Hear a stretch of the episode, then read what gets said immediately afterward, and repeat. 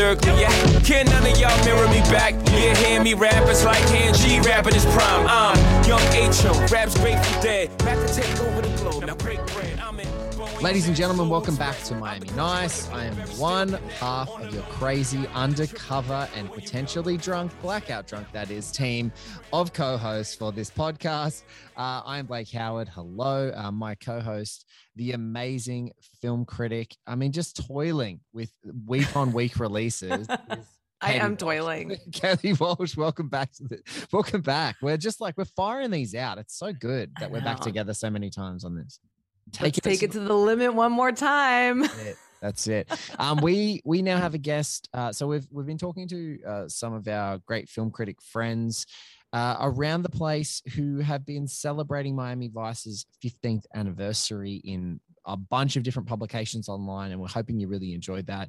We've also now talking to a fellow podcaster and a bit of a man head because we've kind of broadly touched upon, I guess, the incredible philosophy of Michael Mann films and specifically Miami Vice a few times. But the person that we're speaking to today is actually an expert for a change, it feels like, um, about that sort of thing instead of this sort of pseudo understanding of what we are, uh, what we've got. We've got an associate professor of philosophy from MIT and the host of his own podcast about philosophy and movies, Cows in the Field, which I was lucky enough to be a part of talking another Michael Mann movie, Ali, um, one that I rarely get to talk about on podcasts. So thank you very much. It's Justin Khoo. Justin, thank you so much for being a part of the show. Thanks for having me. Uh, big fan of the show and both of you, so I'm excited to be here. Oh, it's, it's that's very nice of you to say. Thank Um, you. That's so sweet. so I'm interested in like what movies and what filmmakers excite or interest you or like consistently pique your curiosity as someone who is, you know, an expert in the field. Yeah, I mean, it's it's interesting to we started doing this podcast to like just talk about movies, and then I was like, well, I guess I'm a philosopher, so I we should like do philosophy. so then you know we would do things like in Minority Report, I would talk about Yes. talk about free will, or we would talk really actually Minority Report. On that note, actually, it's not as much about free will as it's about what's sometimes called middle knowledge, which is this knowledge that God has, allegedly God has, of what free creatures would have done in various non-real circumstances. Yes. This is a slightly different uh, thing than I think it often is characterized as, is like foreknowledge and freedom. Um, but uh, yeah, so we I would often do this. So we did Terminator 2 and we talked about like time travel and different models of the metaphysics of time and how time travel could be possible, how it's possible actually to change the future. Sorry, well, you could change the future, of course, but it's possible to change the past in various models of time, which seems uh, you know, can seem unintuitive in, in a way. Um, and then, but we kind of, as we went on, we were like, yeah, we can talk about how these movies embody philosophical themes and, you know, can be used as insight into uh, certain philosophical ideas, or we can just sort of engage philosophically with the movie. And so Yes. a lot of what we've been doing recently is like, I think what we did with you with Ali is just like, we take a movie like Ali, which might not on the surface be a movie that is trying to do philosophy or anything like that but just like engage with the text philosophically. So start to like think about like the nature of competition or the nature of like striving and struggle and and what you know how that's depicted on the in the film and um, what that sort of tells us about ourselves that we're attracted to watching this kind of thing to watching people be overcome that kind of adversity. Um, and so that's what the the podcast has been more about recently and uh and you know uh i think with with miami vice there's a lot of really interesting uh you know te- textual themes going on here that that can be engaged with. It's of course this is not a movie about time travel so we're not we're not going to do time travel but it's you know or the metaphysics of persons or something like that but it's it still has a lot of i think like really deep themes that are the sort of things that bring me back to the movie like make me want to come back and, and watch it again and again so what what are the themes? Well, Yeah. so no, it's a great, great, yeah. Yeah. I'm I- just like I'm a dumbass, so I will be asking the dumb question. No, I was, I, I was, I was literally going to say, like, let's unpack some of the things. Let's do it. because Let's do it. Let's get Yeah. into it. Yeah, let's get I into just it. started like laughing at myself, being like, I feel like I'm a student. Like I just want to listen and be like, Yeah. tell me what are the themes? Tell me. Well, I want to know what you guys think too, because you guys are way more versed in this movie. I'm sure you've seen it more than I have. I mean, uh, my actually initial uh, experience with the movie was only a few years ago. Like, I it wasn't on my radar, and I watched it on a lark. I think it was on Netflix a few years ago, and I was like, let's just put this on. I'd heard it was like people didn't like it, so I was like, okay, let's let's see. And at the end of the movie, uh, my wife, who who Blake you've met, Laura, who who hosts Cows in the Field with me, uh, she turned to me and was like, like that was like a weird joke. And I she or she was about to say that, I guess. And then I was like, whoa, that was amazing. I was really like I was really taken by that. And she was and she had like the exact opposite reaction. She was she thought it was like obviously you know she had all the usual critiques people have of the, of the movie. It's it's it's, it's confusing. Um, it's melodramatic. Blah blah blah. And and um, I was trying to figure out why it resonated with me. And I think the, the the initial thing that brought me into it was that it's um it's incredibly relentless, especially the theatrical cut. I mean, I think the Yeah. director's cut is a little slower in places, but the theatrical cut is just like nonstop. And it's it's almost just like nonstop like musical montages almost. Like it's just like there's so much music, there's so much energy, and that like carried me through it.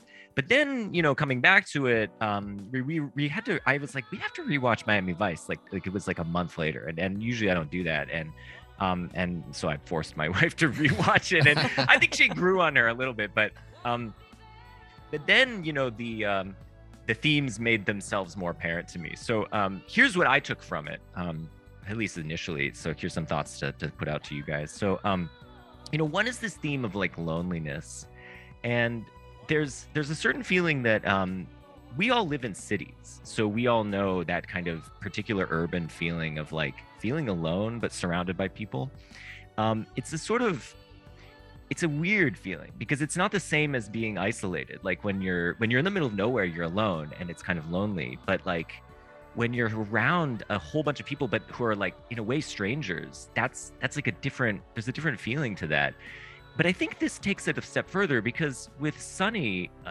he's surrounded by friends and, in a Mm. way, family, and yet he's deeply alone.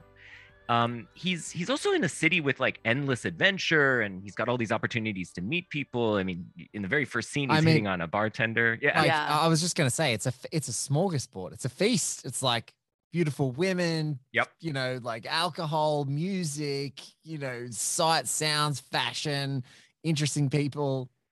But he's still trying to connect with someone, right? Yes. Like the pickup line, he's trying to learn something about her, you know? I mean, Hey, darling. Two Bacardi mojitos and a gin and tonic. Lemon or lime? Lime.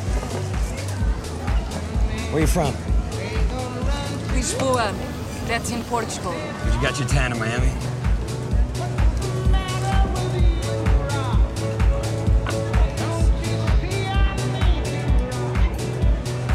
What's your name? Rita. Rita. Sonny.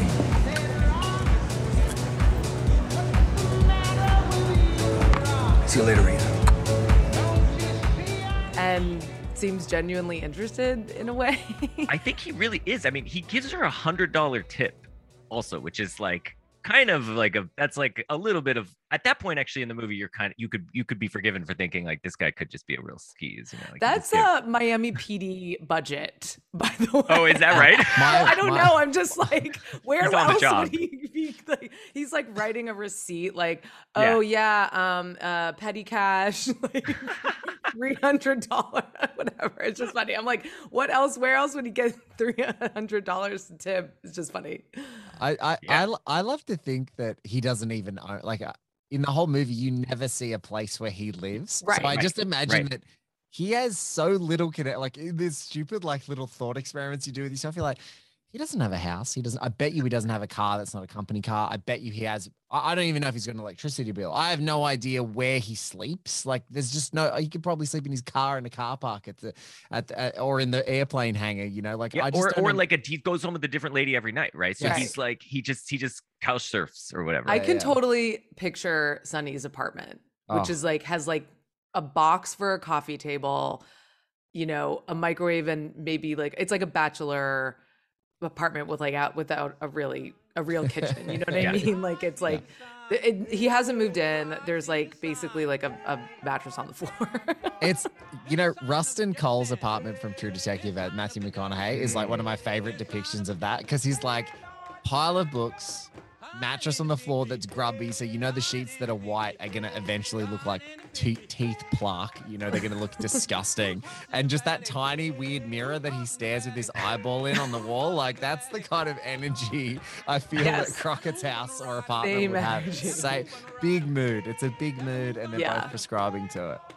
Totally. Yeah, and I and he I think like that idea that like you know he's alone and he's looking for someone and Isabella's alone too, right? She's surrounded she has this huge like network of people that are at her beck and call. She's like number 2 in in the Montoya crime family or whatever. like she's clearly like you know she's set aside she, when they first meet her you don't even she's in the scene but she's not in the shot right she's off to the side um, you don't even see her uh, until Right. she pipes up uh, uh, to like sort of tell Yero what what's what or whatever. Um, and and so I think you have these two characters who are like surrounded by people, but they're alone and they're like looking for each other. Of course, it's also like a tragedy. This this film Yeah. is like like Shakespearean tragedy. I think it's basically just Romeo and Juliet. Like it's these people who have come they're like looking for each other they find each other and then they can't be together and that's like horribly tragic and like, like I'm an undercover cop and you're the drug lord's wife. Yeah. Oh my god. and so they're like you know and and and throughout that triggers this this third theme that i that i really really like that really resonates with me which is this like contemplative reflective theme so i feel like the movie because the character is like i've realized like okay we're in this situation which is like we can't i don't know we can't be together or whatever or or rico realizes that you know the actions that they've done have gotten trudy injured you know potentially fatally injured. They're they reflect and they're like did we make the right choices? Is this worth it? Was this should we be have chosen this life at all? Like why are we doing what we're doing? And so it's kind of in a way like a midlife movie because these characters are old enough to have that time you know they've had time to live and they can reflect but they're not you know at the end of their lives. They have life ahead of them. So they're also reflecting about the future. You know there there there's a certain longing that we see with Sonny where he's he's I imagine him kind of wondering in his mind like am I ever going to find love? Like you know after you've maybe you've had like a bunch of bad dates or something and you're just like maybe there's just no one out there for me. And I could just imagine when he's looking out That's in the, called on the that's called 2021 on Tinder for a girl who's a normal. That's person. called my current I, was- existence. I didn't want to. I didn't want to tar my co-host with a brush, but like two of my very good friends, Maria Lewis, who's my like one of my best mates, and Katie, uh, the, the, the the the toil that they go through to find normal human beings, Justin, is just. Oh my god! I don't And want we any part of it. We haven't even like talked about this, but I'm sure you can just sense the energy. I'm just go. I, we, I- I'm like, I Because can. Maria and I are so like symbiotic. Oh my god. Yeah. Oh my God. anyway, yes, but yes, I will say, big mood. yeah Yeah. yeah it's it's you know it's like you he's this guy i mean okay so colin farrell was i looked up he's 30 when this movie is, is made but I, I sort of feel like he's supposed to be playing a little bit older um, Oh, for he's- sure, yeah. he certainly comes across older I mean, to me. Colin Farrell's living is like dog years. You know what I mean? Like yeah, the yeah, amount yeah. of life he lived every year to 30, yeah, it's true. outlandish. Yeah. He's You feel- 100. I mean- he's 121 in this movie. Like- yeah. no, exactly. Yeah, uh, but with hundred more years to go, he's the Clint Yeah. Eastwood of, uh, Yeah. you know, of of, of undercover cops. Um, but you know, so I just and then there's also this kind of like so that's like future reflect. You know, they're like thinking about the future, and there's a past like regret potentially, like did I make the right choice? And then there's this kind of like reflection like at the like i don't know middle ground where you're reflecting on like your current situation. And here what is he reflecting on? He's like well rico and trudy have this amazing relationship. They and I, I i kind of imagine almost the sex scenes and stuff the like the the shower scenes and everything. It's like from i mean this is gonna sound weird but like from sonny's perspective because you, you know, Oh. it's almost like he's like imagining like what their relationship is like and then he Oh, yeah. gets it with isabella in um you know in cuba. And so and it's like they're almost like the same. They have this very similar They kind of and they both have that like there's like a parallelism there.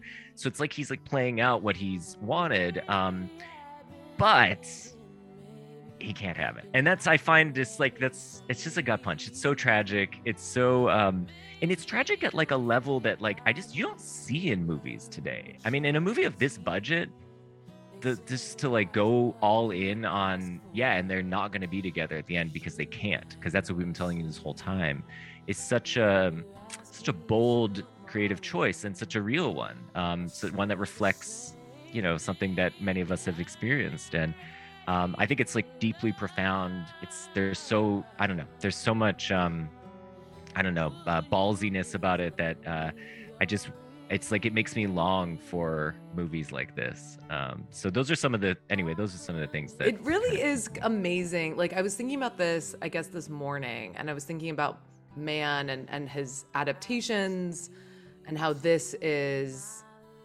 a reboot of a TV show, or or I don't. It's not really an adaptation, but Yeah. he always is smuggling his themes and his auteurist outlook Yeah.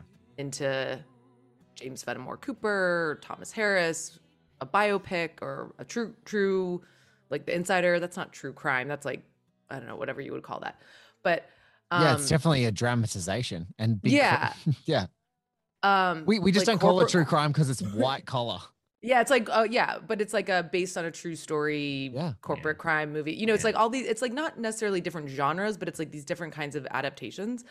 And I mean, it is kind of amazing that Universal or was like, yeah, like like they're they're expecting fucking Stark Starsky and Hutch. Yeah. You know what I mean? When they're like, yeah, let Michael Mann remake Miami Vice. They're like, great.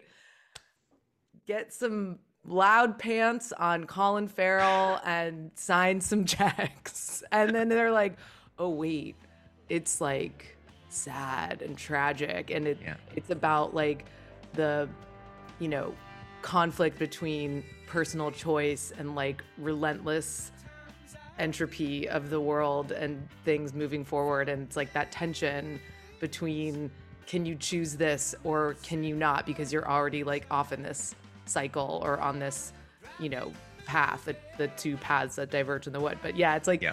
they it just it's just really amazing that they like that this happened and every time we talk about this it's like yeah it's a complete miracle that this movie was made I just I just love that like the actual director of Starsky and Hutch is Todd Phillips from 2004. so it's only two years earlier that they remade Starsky and Hutch with Ben Stiller and Owen And Wilson. Owen as the- Wilson, as, yeah. the leads, right? So Yeah. and and then Snoop Dogg. yes Really? So why that's so funny? Yeah, Snoop Dogg's in it. Um, but I was just gonna say, yeah, Snoop Dogg plays Huggy Bear Brown. Um, Snoop.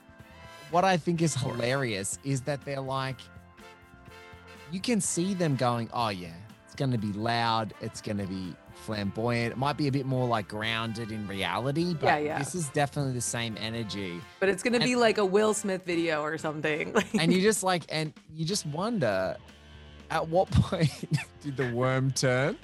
Like, at what point did the worm turn and they go, oh no, this is just another Michael Mann movie? Like, I mean, and for us, we're like, yes, another Michael Mann movie, you know? Oh man, that's so, so funny. I mean, my guess is it turned two minutes into the movie. oh yeah, of course. because uh, yeah, I mean, because you know you're sitting there and you're watching the numb encore scene, and you're just like, I can't understand what the fuck is going on Right. here, and like, and then ten minutes later, you realize that whatever sting operation they were involved in, there's we're never coming back to that. yes. So all the mental energy you were devoting trying to figure out who's who in the it's you know Right. it doesn't matter because it's we're never coming back. it's like a, we're moved on. That was episode that was a previous episode of Miami Yes. Vice. yeah and yeah I just think like there, there's so many like anti-commercial moves that are being made here that um I just I really love it. I love when movies just full on embrace that kind of like you're going to come on board with me, not the other way around. I'm not going to cater to your what you expect and what you want from me. You'll come to me and and then they and you know, oftentimes that can be alienating for people, but but I think in this case because it's directed by someone who has such a steady hand who can bring you along, it, you you can just you know, he he he bends you to his will and I mean, Quentin Tarantino is another director like that who really loves. I mean, he's he's explicitly said this where he wants to play the audience like a like an orchestra, right? He wants to like have know at each point in the movie what they're going to be feeling, and then sort of exploit that. Um, I mean, man is less cynical about it. Obviously, he's he's trying to do this for his own expression, but I feel like these great directors often have that idea of like it's like I guess it's kind of like the Steve Jobs mentality. It's like you don't know what you want, I will show you what you want. Yeah, And I'm what- happy to- I, I know what you want. You don't Yeah, have to know I what you want. I'm going to tell you what you want. Yeah, that's so comforting when you're watching a movie made by like a great master and and that is and everything's clicking like that. I mean, Yeah. that that's just like the best feeling. Yeah and, and then you have to submit to the director and that's the thing that i find so uh i don't know so deeply compelling and and actually there's a so speaking of the that that's the scene with alonzo um i think there's actually there's two bits of foreshadowing there that are really interesting. So one is it raises the stakes you're totally right. So like it makes it we see someone who's effectively trying to play both sides alonzo so he's like a drug dealer or whatever and he's working with the cops and whatever. So you try to play both sides you could you could lose out and actually, you see this both with him and uh, killing his family and all that, but you also see it with the Aryan Brotherhood who take uh, in. It's like cross cut with them with the sniper that like takes out the guy in the car. Um, so you immediately now know, okay, this is the danger of the world these guys live in. Like, if you make one false move, you could you could just get completely you could get blown up. But the other thing that I thought was kind of cool about this, and I only noticed it this time, is when they show uh the photo of John, I don't remember John Hawkes' character's name, but when they show his Alonzo. Alonzo, when Alonzo's wife, the photo of his wife who's been captured, uh, you see around her neck, it's the same um bomb device. It's the same thing that they put around Trudy. And it's so immediately foreshadowing that like it's not just a danger to you that you could be the one who who who gets killed, but like your loved ones. And that's what happens to Trudy.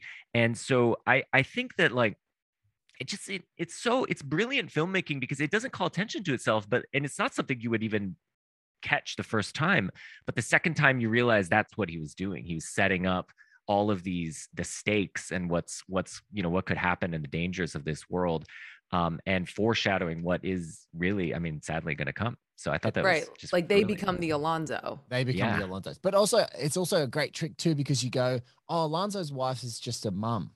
She's just a normal person. It can't Yeah. happen to our people, right? Like there's that reinforcement of like, oh, Trudy's a badass. Like we've got badasses in our team. They're going to be fine. They they know their trade craft. They can look after each other. So when Trudy does get nabbed, you're Mm. like, oh no, they're just.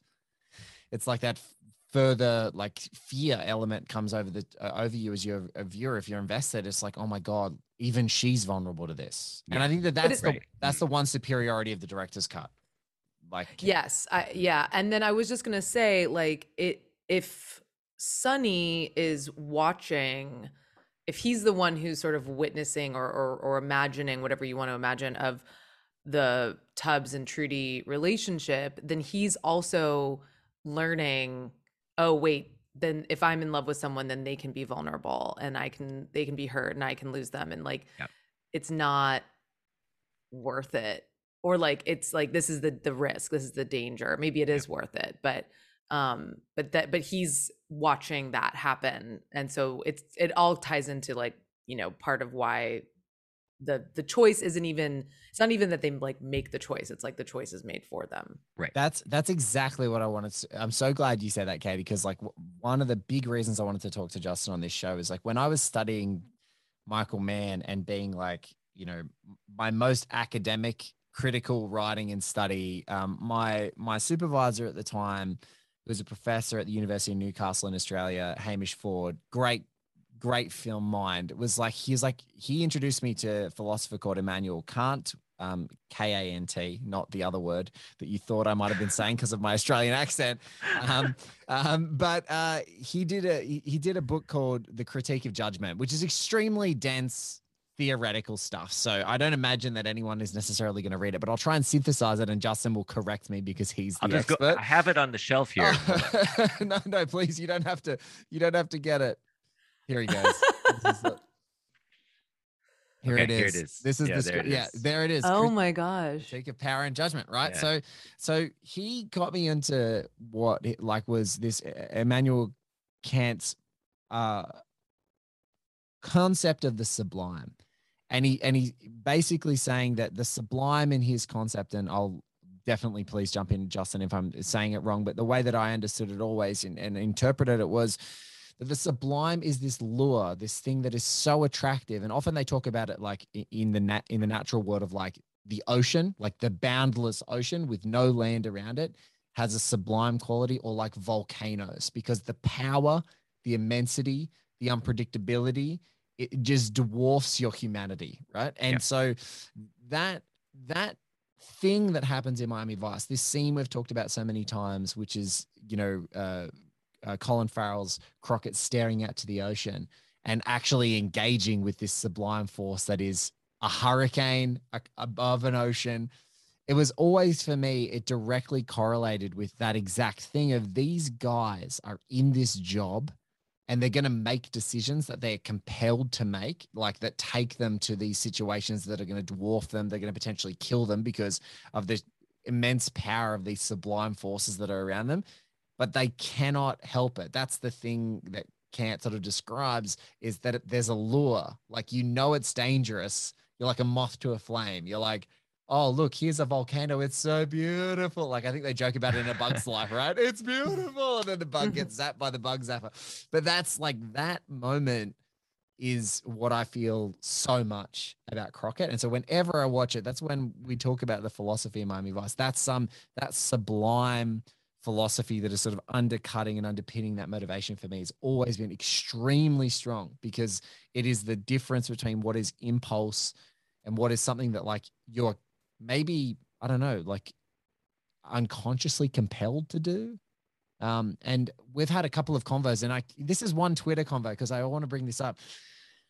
There's a great moment in heat katie you'll know the moment when um jon voight calls neil mccauley jon voight's nate calls neil mccauley and he says That's me.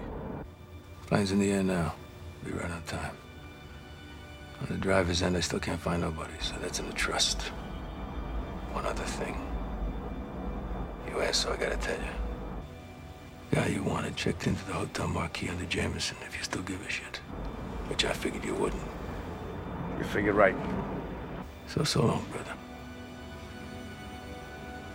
You take it easy. You're home free. Take it easy.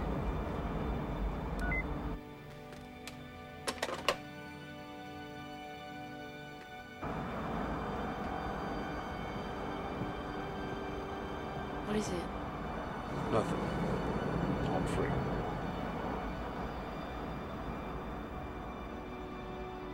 And I talk about how goddamn tragic and irresponsible that is. He knows that Neil is not going to make the right choice and just escape on a plane that it is going to be a shadow exit out of LAX, go and live happily ever after with Edie. He knows he's going to take it to the edge. He knows he's going to go try and kill Waingro, and that's it. So when he says home free, it's that same thing of like, no, you've just given him the thing that is going to make him die. And it's so tragic. And I feel like that's happening in this movie in Miami Vice it's that same thing of like these guys are going to take it to the limit. Crockett does not, and, and Tubbs um, does not know.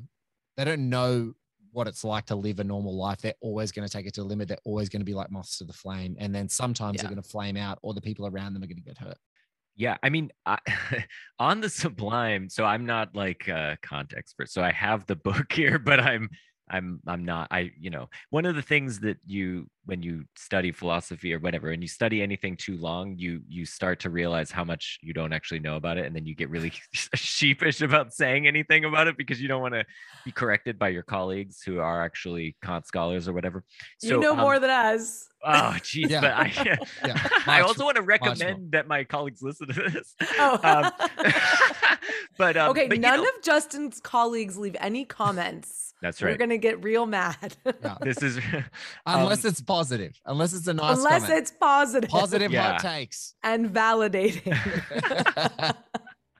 here's another way of thinking about the sublime so in kant there's the, the, the notion of the sublime as i understand it is is is like what you're saying is this kind of overwhelming feeling of up but it's it's also this kind of idea of like and kant is a big theme in kant of like being um sort of having a kind of dominion over nature so so we have we have free will and and this is this that's a, like a, a central starting point for kant and um and thus we have we have sort of dominion where nature doesn't because nature is subject to causal forces. And so um, and the sublime is uh, in some sense supposed to be some appreciation of like our separateness from nature at the same time as we're like part of it. Um, but you kind of see that i mean that that's a theme that gets picked up in the existentialists you know like sartre and um, and, and kierkegaard and so on. And these guys but they they sort of this this focus on absolute freedom kind of is a two-sided coin for them because on the one hand it's like amazing you're like great. I can i could just like if i'm if i'm crockett i can run away with isabella. It doesn't matter that i've chosen a life of prosecuting crime and she's chosen a life of crime. We can we can just completely change our lives tomorrow. That's the ultimate freedom that we have. But the- the flip side of that coin shout out to heat.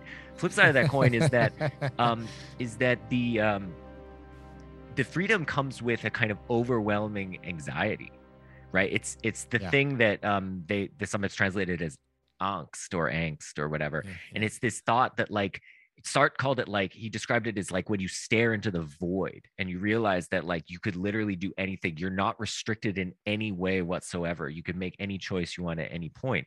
Um, and one of the like one of the questions that animated some of the existentialists thinking about this, in particular uh, Albert Camus, is like, well, why don't I just kill myself then? Like, what stops me from killing myself? Yeah. A- And, you can't be like, well, I want to go on living because you're like, well, you could just decide not to want to go on living. Like, uh, you you have m- total freedom. So you have to find some way to like commit to something but because there's no thing that you can fall back on to be like that's the reason why i won't do this thing it, it's sort of the act of committing is what anchors you or tethers you to um uh, to to reality or whatever to to to uh to creating yourself ultimately and so the act of I- podcasting keeps That's me right. tethered to this life. get in front of a mic and then blake is good blake just needs a mic in his face and he's That's, ready to that's go all I'm good. That- that's it. uh, but yeah, so I think I think you sort of see that. I mean, I mean, Mann has talked about in interviews about the existentialists, and I think there was one interview I saw with him where, oh, what movie was it? I, it might have been Thief, where I think the interviewer was like, "This seems sort of." I think I, I don't want to get this wrong, but anyway, they he kind of threw it back at them. They were like, "I think this is like existentialism," and he's like, "No, no, no, you got it all wrong. It's this is actually like this other." thing. I now I can't remember the the details of what he said, but it was fascinating that he was versed in the existentialists, and he knew what what how that interpretation on his film might go, and he rejected it, and he had a different interpretation. So oh. you know, he really did have. I mean, there's a kind of you Mann has read philosophy. I'm I'm 100% certain of this, and Yeah. um and you know i i'm not i don't think his films are explicitly philosophical but i think that that comes through in the fabric of the film and um i mean all this stuff about regret and choice is Yeah. deeply phil i mean it's it it is very existentialist in the sense that it would be com it would be the kind of thing that the like Sartre or the people you know who wrote existentialist literature in the in the 40s and 50s and 60s like they would have loved i mean this would have just fit right in with what Oh, they were writing. you could you could tell that it's like he's making he's making these from like a more human and dramatic level but you can totally see if you like you take that if you use it as a as a case study or an example it, like it fits all the boxes but he's like Yeah. i'm not making an existentialist text like that prescribes to these conventions i'm making like i think you pointed out i'm making romeo and juliet like I'm making a Romeo and Juliet story, but it's in like in the context of South American drug cartels. like, a- a- and it just happens to have all of that existential angst that happens in these movies, and that I think that that that um engagement with existentialism is is exactly why he's like why he's still a new Hollywood filmmaker who's making movies in 2006, right? Like that's that's the that's that's why when you look at um you know even Malick, let's just say like Malick and those guys and De Palma and Scorsese and Coppola, like that, that some of their films are more explicitly um, taken because that that's the time, uh, the Vietnam War time and the Watergate time that like America is having their own existential crisis. But Yep. whereas Mann is like making TV and doing other things, it's it's then when he actually gets an opportunity to tackle these texts himself in cinema, like he's just he's still got that philosophy of everyone being engaged at that time. You know, I I, I think that that's what comes through most strongly for me. I Yeah. think when I read philosophy, I admittedly haven't read a ton of philosophy, just like some stuff in film theory classes, but just even listening to you talk about it, it's like, oh, like the thing that philosophy reminds me is like being a human is hard. and like, Yeah. Even though in our day to day lives, like we realize that, but it's like, what, why? Why is it hard? Why is it hard to be a human being? Yeah. But it, philosophy sort of says, like, yeah, like, it it's challenging like you have to make decisions and you have to be with other people and you have to like just exist in time and i think like michael mann movies like also do that like they're like yeah it's angsty it's hard it's challenging like the shit ain't for the faint hearted just existing in the world. And you're also going to contend uh, like you know where where people might see a snapshot of a photo of the three of us like in this but justin's background is as opposed to watching the whole video but justin's background is from thief and like also contending with people whose philosophies about what life is are so different to you. Like yeah. the, the, the, the thief speech from james frank where he's like Look, in what I do, there are sometimes pressures. What the hell do you think that I do? Come on, come on. Come on! Every morning I walk in for five months, say hi. What the hell do you think that I do? You sell little fucking cars. That's what you do. I wear $150 slacks. I wear silk shirts. I wear $800 suits. I wear a gold watch. I wear a perfect D, flawless, three carat ring. I change cars like other guys change their fucking shoes. I'm a thief. I've been in prison, all right? So what? I don't care. So what? Don't tell me. So what? I never even told my wife that. I don't Who is care. now gone. Did I ever come on to you? No. Well, you see. See, see what? See, I I am a straight arrow. I am a true blue kind of a guy. I've been cool. I am now unmarried. So let's cut the mini moves and the bullshit and get on with this big romance. What? it's like wow that person is living way less an art, a, a life of artifice than some of us like there's no cordiality there's none of this stuff that we have to like adhere to like prescribe to like here are the here are the rules or what would be nice if we're going to be polite to one another in you know life it's like i'm a man you're a woman i'm attracted to you i'm a thief let's go like that's Yeah. and i love like those sometimes it's really explicit but it's like he just likes to throw these people who live these different existences and have these Right. completely different life philosophies sometimes right at each other like let's just throw Yeah. them straight at each other and see what kind of chemistry i can uh, i can create with these characters or like two people who are so different but like find their similarities like Yeah. Like heat kind of oh absolutely that's Well, the, sure, yeah. that that that's just a collision course of two people who've almost taken the exact same philosophy and just done it from each each Right. side of the coin Yeah. right like they're literally flip sides of the coin we've just taken that same level of choice commitment dedication you know like myopia about a philosophy a working philosophy and then we're just going to put them on the same train track and then just see who survives the collision at the end of this. Right. and that So- and and that's the movie makes it literal with the trains you know? Like, it's like it's trains and planes and travel and like we're gonna just smash these things together and see what happens. Yeah. Well, I'm glad you guys brought up Thief and Heat because so these are all like crime movies, but like it is interesting how different Sonny and in some sense Rico are from Frank and uh, in in Thief and um and uh, Neo. Pacino and De Niro and Heat, Yep. uh, because those characters, by contrast, they they there's not really much of a they don't question their lives. They're just like, yeah, as Yeah. you said, uh, they're just like, I'm a thief. Like this is what I do. Let's get on with the big romance. And like in Heat, just like, let's the let's greatest pickup line of all time. Like, yeah, I thought the greatest pickup line was like, I'm into metals. yeah. What's your problem, lady? I like metals. Lady, but, what do you, know, care about? What I, who I am or what I do? Yeah. Uh, but you know, so uh, but but those characters, there's no question. They don't know. They do not question their who they are in life and what they uh, you know want to um, you know what they want from life and who they and, and the kind of person they are and that kind of thing.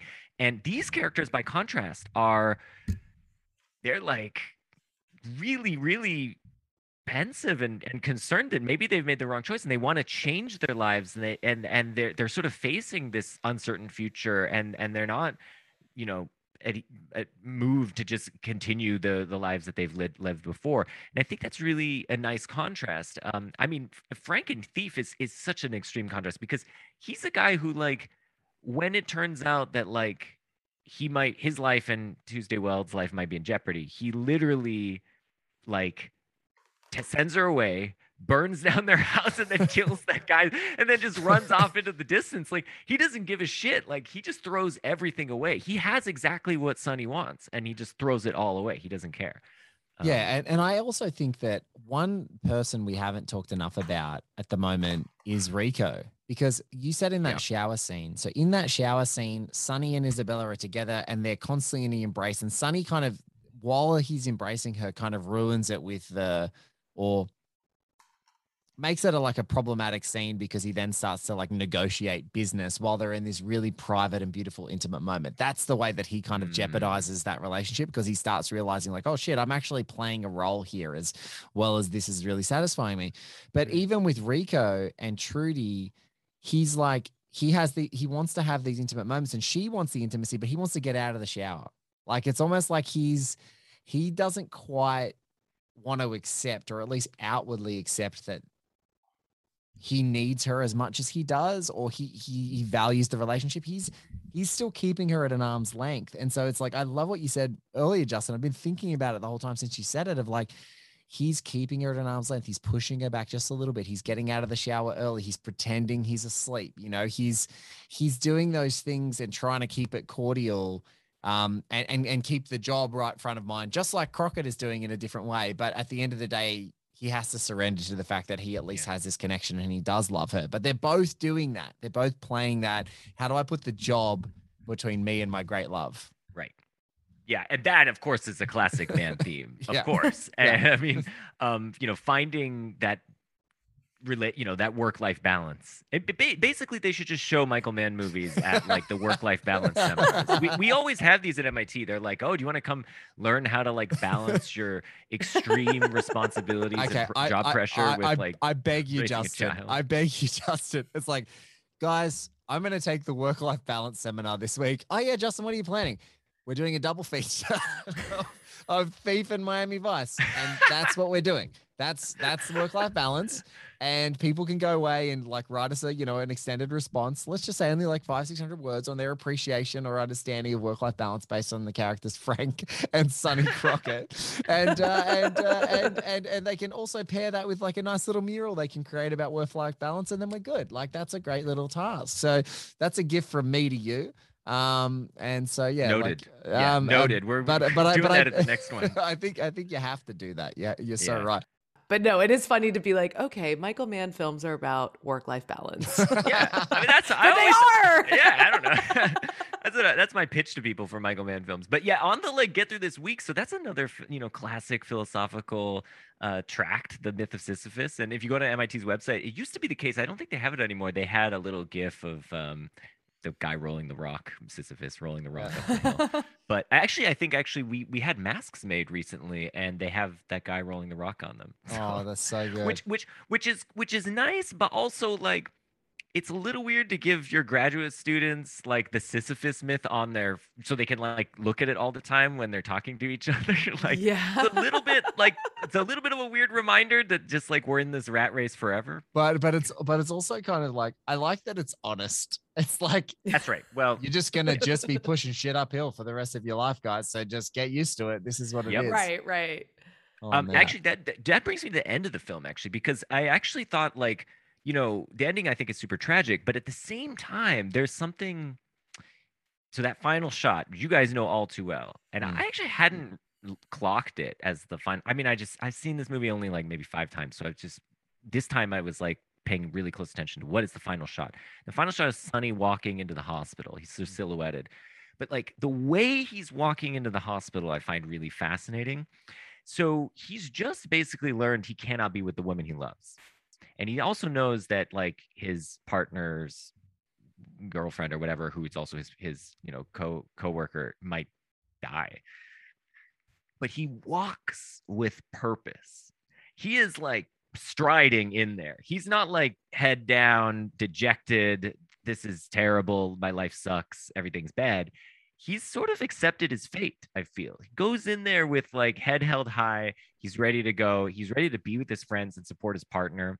I think there's a sort of like exemplariness i don't even know if that's a word but there's something exemplary about that about he, although he's a really tragic dude obviously he's got his flaws and his vices he has this i don't know it's really redeeming that he can maintain that level of positivity uh, in despite of everything that he's gone through in this film and what he's looking down the barrel at, which is like I imagine him to be coming up coming up on 40.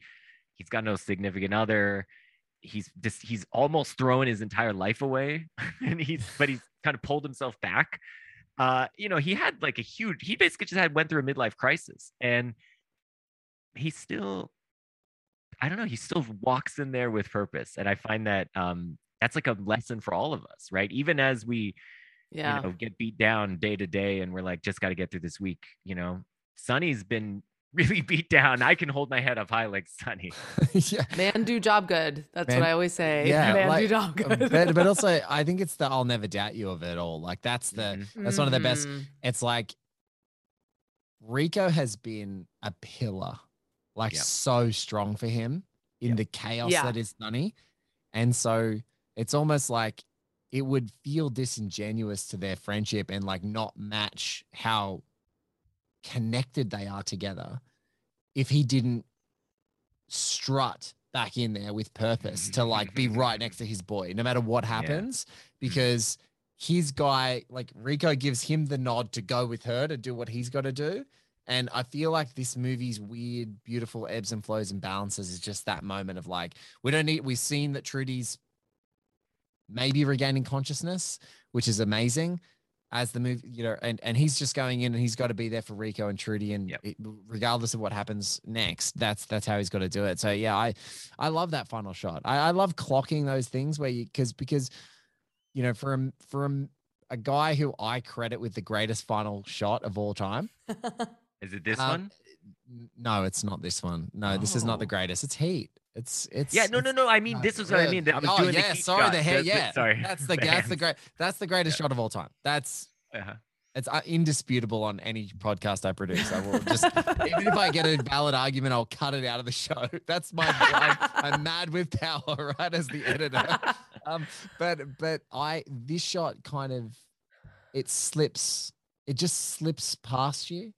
Yeah. Uh, and I, feel, I love that you call attention. I love the moments that we haven't called attention to yet, Katie. I Yeah, yeah, yeah. So fun of this show right now is there's some moments that have slipped past us, and I think today we've been able to. I grab a know. I'm so glad we're we're touching down on this, and I, I'm also thinking about how thoughtfully filmmakers want to leave you feeling at the end. Like I think that's something that they really sort of uh, labor over is like how do you want to feel and so you know we've been talking a lot about how this movie is a tragedy and it's a doomed romance and all of these things but he's not leaving us with sonny staring out the window or looking sad or dejected or whatever or even walking in a you know charlie brown way like, like or like you know michael bluth or george michael bluth like Yeah. Yeah um but you know, he wants to leave us feeling like there's still action, there's still motion, there's still purpose. Yep. There's still purpose that Sonny can fill as a friend and as a partner and that he has um something to do, you know, like uh, or a mission, what uh, even if it's just standing at the foot of the bed or whatever it might be. So um yeah, I love that he leaves us with that feeling of forward momentum rather than being stuck or or or not knowing what to do. Like he knows what to do in this moment in time, and the the thing to do is to walk back in and to be there. Absolutely. I mean, I think that th- this film, the stakes in this film are, I mean, obviously it's life and death, but it's, it's in a way so they're so deeply personal. So the um Sonny and Isabella's love basically jeopardizes everyone around them Yeah. because you know so when they when they when sort of he comes back from Cuba when Sonny comes back from Cuba um he's basically telling the FBI guy Fuji Fujita or whatever he's saying hey you we we got to go deep. We got to keep keep on these guys and we're going to go all the way. And Fujita's like I'm getting out of here. And but he gets basically his he gets Rico and he gets Castillo to support him in that and they're just staking their reputation and their careers and whatever on Sonny. Whereas the, at this the, moment, the greatest Barry Shabaka Henley line of all time is looks back and goes, "You motherfuckers better be right."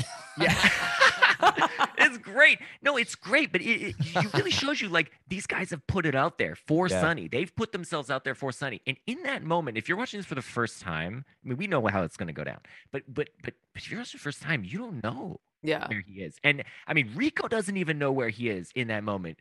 He asks him, like, do you know which way is up? Right. Like, or whatever. He asks him that basically he wants to know, like, are you are you ready for that? You know, you you've gone too deep or whatever. And um but he he sort of supports him un, un you know, unquestioningly. And you know, that's like that is virtuous friendship right there. You know, that's like I disagree with you potentially because I don't even know what's going on in your head, but I'm gonna agree with you anyway. I'm gonna yeah, I'll, support I'll. I'll back you, but I just need to ask the question. Yeah. I think it's like a, a much more crude. Obviously, it's much more poetically sort of devised and then, you know, articulated between both of them in the performances and in the script. But like, that's just like I have to ask, but I'll never doubt you. Like, if Right. you Yeah. just say if you say no, you're good. I won't doubt you. There But I go. need to Yeah. ask you the question. Yeah. Um, and I think that that's, yeah, that's a special moment. And like that It's- whole that whole wind up is just so beautiful. It's like you're making moves on Montoya's woman. We're making moves on each other. like I just like yeah. it's the coolest line that deflects a massive problem. like Yeah. well, it's like you're you're you're hooking up with the, exactly. I think Justin, you're the first person to say it like this. I think it's great. The number two in the Montoya crime family, uh, because she is literally the number two, and you're like, yeah, Yeah. God, this whole international conspiracy. She's number two, and he's and he's shagging her in Cuba. Like this is a problem. I mean, she also similarly stakes everything on Sonny because because Montoya is like, you know, Yero doesn't like this guy, uh, you know, and she proposes the thing that Sonny proposed to her, the the that they partner up and everything, and she she says, well, you know, she gives her argument, which is kind of feeble, but like she clearly wants to do this. And so everything i just love how all of those stakes are set up. So it's so you know it's like he's built this house of cards and we all know it's going to fall because this just can't be. Yeah. um eh, but if the question is how is it going to fall? Who's going to be left standing next to whom at the end of this? And it's great that even though Sonny and Isabella can't be together, that Sonny is still standing next to Rico because there's a there's a real possibility like Sonny in another scene right after this is basically floating the idea to Isabella that they just run off together, right? He's just like, let's Yeah. cash. You should just cash out, and You should cash out, and I'll find you. I can't and I'll jump out just you. yet, and I'll find you. But like, if he does that, he would be, you know, he'd be turning, he'd be letting his partner down, right? He'd be quitting and moving on and doing whatever. So I think it's great that there's this that real tension of like, which way are they going to go, and in particular, which way is Sonny going to go? You know, is he, can he do this thing? Can he take this this leap? Um, and it just the stakes are so high, and I I feel like for me that's what brings me back to the movie is that i'm like at every point i'm i can you know i can almost watch it for the first time Mm. thinking about this because i can just put myself back in the perspective of like i don't know what he's going to do. I, because i think actually in those moments the way i read the character is that he doesn't know what he's going to do. Like he doesn't really know.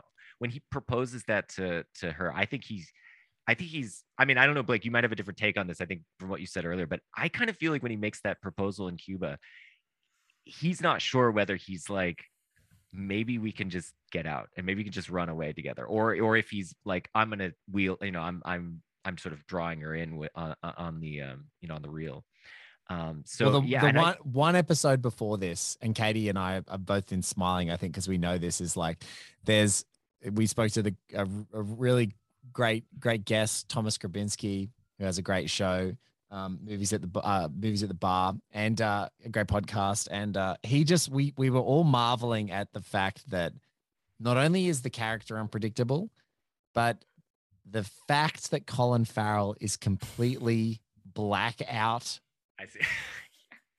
like Yeah. black out whatever on whatever substances you want to call it like blacked out for the duration of that movie that i actually do not recognize him as colin farrell in this movie. He is Hmm. sonny crockett so utterly and completely and is so gone that you're like there's no more colin there. Like it's like that Right. stupid joaquin phoenix pseudo documentary like i'm still here. Like it's like he's gone. He's not there anymore. And and so yeah i think that that unpredictability is just like it's it's fed by the fact that this guy who's delivering the lines is literally unpredictable in that moment. That's fascinating yeah Yeah, I was gonna say, I'm like, I don't think s- I. He's so everything. He's like minute to minute. He's like an ant, kind of like. I think he's just like, what's in front of me. I'm making that decision. Like, I don't know that he like ever knows what he's going to do except what's in front of him at that moment, yes which is kind of like a great way to live, I guess. like, just like so hyper present. Yeah. Eh, Like, want to get a mojito in Cuba? Yes, I do. Like, oh shit, I got to go back. Okay. Like, you know, he's just moment by moment, he's so present that he's not thinking about the consequences of things necessarily. Or or or maybe not not thinking about the consequences but thinking about what comes next and what comes next. Yeah i think you're right. In that moment he's sort of just chosen not to worry about it. I mean he knows in some sense what will happen but like you're right that i think in that moment he's just kind of blocked it. Like we all do this. We just we don't think about I want to. I want to You give you guys another theory. You hear about these films that occasionally do the cra- what is ultimately a crazy decision, and usually a luxury if you've got lots of money or you have a powerhouse director or an actor. Is sometimes you shoot a film chronologically, mm, yeah Just so rare. Like in in in acting, obviously on a stage, you're you're you're practicing chronologically so you can help evolve the performance and just know how each scene influences the mood of the next scene and those things. But in cinema, it's just like chop it up. What's the most convenient? What location do we have, etc. And I think that's so hard. Filmmakers try and get into their actors' heads. All right, all right. In this scene, remember it comes after the scene we shot three weeks ago, and so much. And everyone else around them in this movie, everyone else around Colin Farrell is doing that. Where is my motivation right now because of the previous scene? Yeah. You know the mm-hmm. one person is not doing it at any point in this movie? Colin Farrell. He's not. There's, he's just not there. It's Sonny in the moment. Exactly. Like yeah the the most hyper present performance because it's like all Yeah. I can think of is what is in front of my face yes right do you now. guys have a do you guys have a favorite just we're on the sonny kick so do you guys have a favorite sonny line uh i mean uh, we have the ones that we like say all the time. Yeah. Which are like his horrible pickup lines. Mm, the pickup lines. Yeah yeah. You- so here here i'll give you one well if you're thinking about it. Yeah, yeah, so yeah. one of my favorite lines of his is is a one word line. It's so okay here's the scene. So it's when they meet yero for the first time yeah. and yero's like how do you know I, c- I guess it's two words but how do you know i can that you guys can do this he's like questioning them he's like Yeah. who are you how do i and then and then Sonny, what's that Price is right. But how I know if you any good at this shit? What's that? he just said, what's that like he's so indignant he's so pissed off that- that? you he's like you question my skill what's that that then, scene where the three of them meet for the Mm. first time is maybe my favorite scene in the movie. There's Amazing. Such a so great- many great lines and My mommy and daddy know me. Mhm. Let's go. That's let's go that line too. Yes. It's That's just what he- another, comes, it's right just after. another banger. I just I like what does and and uh, Jamie Foxx just has some real bangers in that in that line too. I think anytime Colin Farrell's talking about um loads, You with the feed. You with the feed. yes, the The feed. feed. I was like, what does he call the FBI? I'm like, You like, spotted that for me. I like went back and watched it after that episode we recorded. I was like, fucking Katie smashed that out of the park. That was awesome. It's like Oh my god, no, there's so many good lines in that scene. I just love it so And much. also- and obviously we love our very special um John Ortiz Oh, killing Yes. it as always. John Ortiz absolutely killing. it, But Coachy like, do- Loco. yeah, Do yeah. Like the great one after that is like, so you want to fuck my partner? Like I just like that. Everyone is completely feeling themselves in that scene. Like they are just. Everyone is just. Chef's kiss. You're having It's so, good. much Chef's fun. kiss. The, Oh my God. the other the other part that I just noticed this time. So they've of course there's the Jackson Pollock line about the wallpaper. Yeah. And don't this I noticed it this time. Um, I maybe you guys have already noticed this, but so that's actually a foreshadow because he gets Jackson Pollock at the end. Does. So Rico Mm. shoots him with the shotgun, and he and the blood splatter goes on the whatever shipping container, and it's like a Jackson Pollock. It's like a splatter painting. Oh, So he does get him in that in that very way. nice, nice spot. Yeah, no, it, no, it's it's no, it's it, it it is good because he eventually he but that whole description of him being a Jackson Pollock is so great too because you're like, oh, is this just BS? But the fact that he does turn him into that and he does splatter all over the place is beautiful. Yeah, it's great. Bit Yeah. of poetry, good Wonderful. pick up. And we haven't talked about it, so that's good. I'm glad you I'm glad you brought it up. Oh my god. Justin, this has been so much fun. I feel like we're about to go down a rabbit hole and just start repeating lines like, you know the you know the Allman Brothers, you know the Allman Brothers, like which is what we eventually do when it's time to wrap on this show. But look, thank Yeah. you so much for being a part of Miami Nice with us. It's been really fun, and like I feel like we were diligent philosophy uh, philos- uh, philosophy students at some point uh, along the way. So thank you so much for being a part of the show. and Yes, it's been, it's thank been great you. to chat to you. I feel Cheers. smarter. Thank you for this. It was Thank super you for fun. having me. I, uh, it was a blast. Thanks, guys. yeah.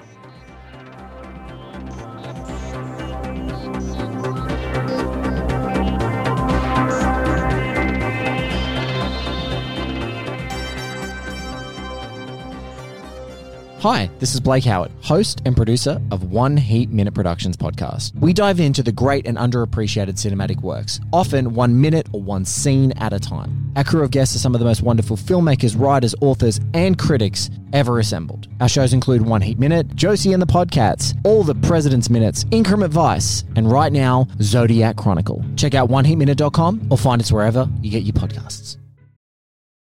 When you need mealtime inspiration, it's worth shopping Kroger, where you'll find over 30,000 mouthwatering choices that excite your inner foodie. And no matter what tasty choice you make, you'll enjoy our everyday low prices, plus extra ways to save, like digital coupons worth over $600 each week. You can also save up to $1 off per gallon at the pump with fuel points. More savings and more inspiring flavors make shopping Kroger worth it every time. Kroger, fresh for everyone. Fuel restrictions apply.